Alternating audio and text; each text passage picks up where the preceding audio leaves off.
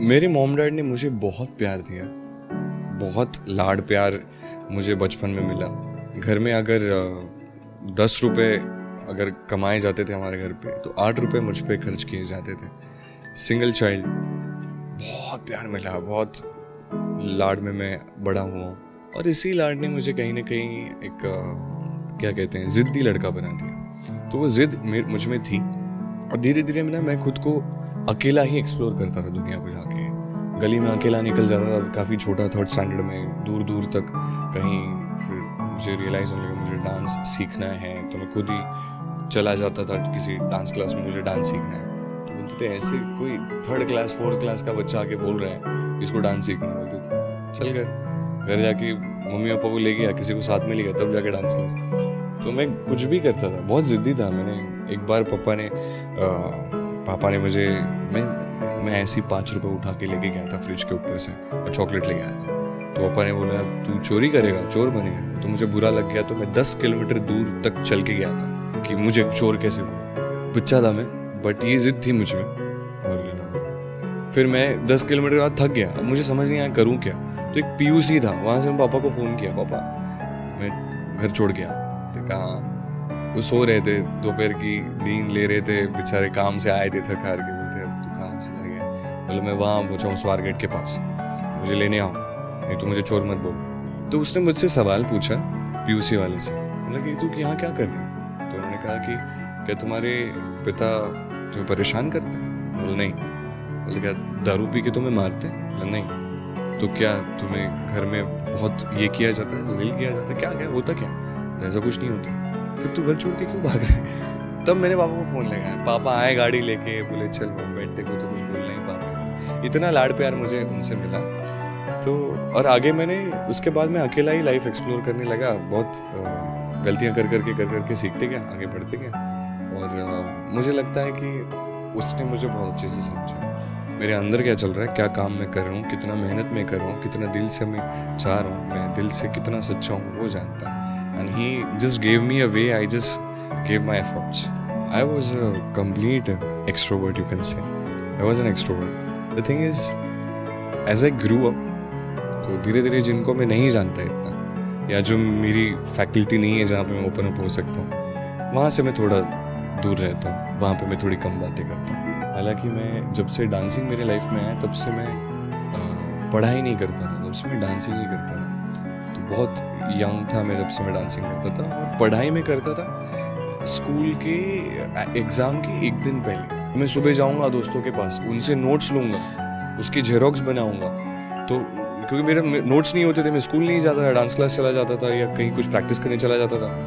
तो उनके नोट्स लेता था, तब तक वो पढ़ाई नहीं कर पाते थे। फिर वहाँ से मैं वापस आके उनके नोट से पढ़ता था एक दिन पहले और जो मार्क्स आए वो आए। पर अच्छे आते थे। Music gaming gaming has been the constant dancing ये ये सब चीज़ रही है। And the only reason why I could move forward is कि ये बहुत बड़ी रिस्क होती है। जो अगर मैं सोचता हूँ कि in future as a parent में ये कर पाऊँगा तो बहुत डिफ़िकल्ट है ये कहना कि बच्चा एक ऐसी फ़ील्ड में उतरने की कोशिश कर रहा है। सिंगल चाइल्ड है, एक ऐसी फ़ील्ड में उतरने की कोशिश कर रहा है पता नहीं कि आगे जाके क्या होगा। सक्सेस मिलना तो प्रोबेबिलिटी बहुत कम होती है इसमें।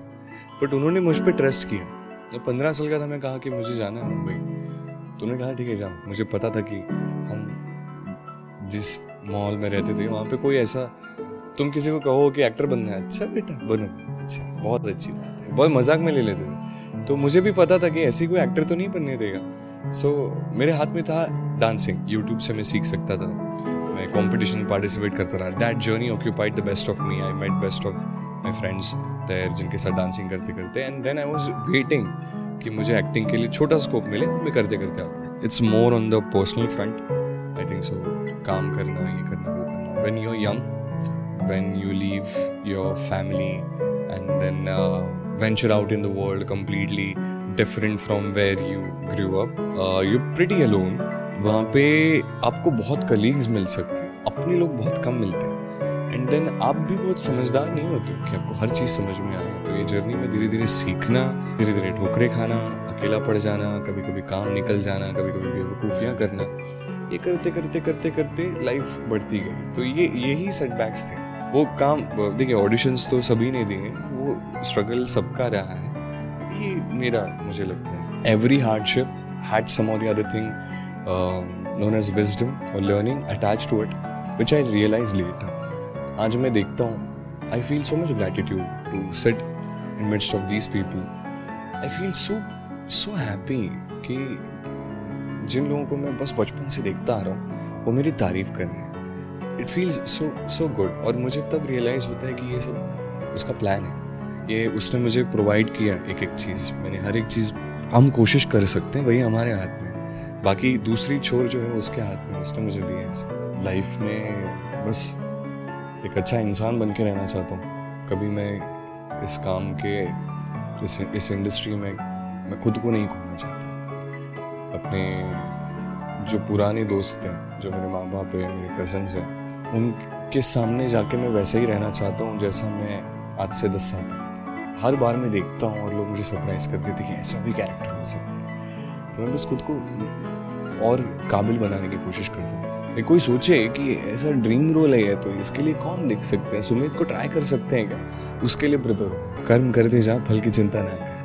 मैंने बहुत ज़िंदगी में आसपास जितना मैं देखता हूँ, मुझे नहीं समझ में आता, पर मैं ज़रूर चाहूँगा कि मेरे माता पिता मैं चाहता हूँ दिल से। मुझे नहीं पता what future holds but I I really want my marriage life to be as good and to be as nice as my parents है यू नो मैं उनको देखता हूँ तो मुझे लगता है this is how companionship is and I really would love to have something like that in future I don't know कि मैं, मेरे साथ क्या होगा, मैं कितना बदल जाऊँगा, पता नहीं आगे जाके बट अभी तो मुझे कोई भी किरदार वो कितना भी अच्छा क्यों ना लगे? कितना भी प्यारा क्यों ना लगे?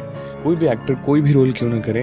In by the end of the day अब समझिए कि वो कर्म क्या कर रहे हैं और उससे आपको क्या सीख मिलती है कि ये सही है, गलत है? ज़िंदगी में बहुत आगे बढ़िए, पर रास्ता सही चुनिए।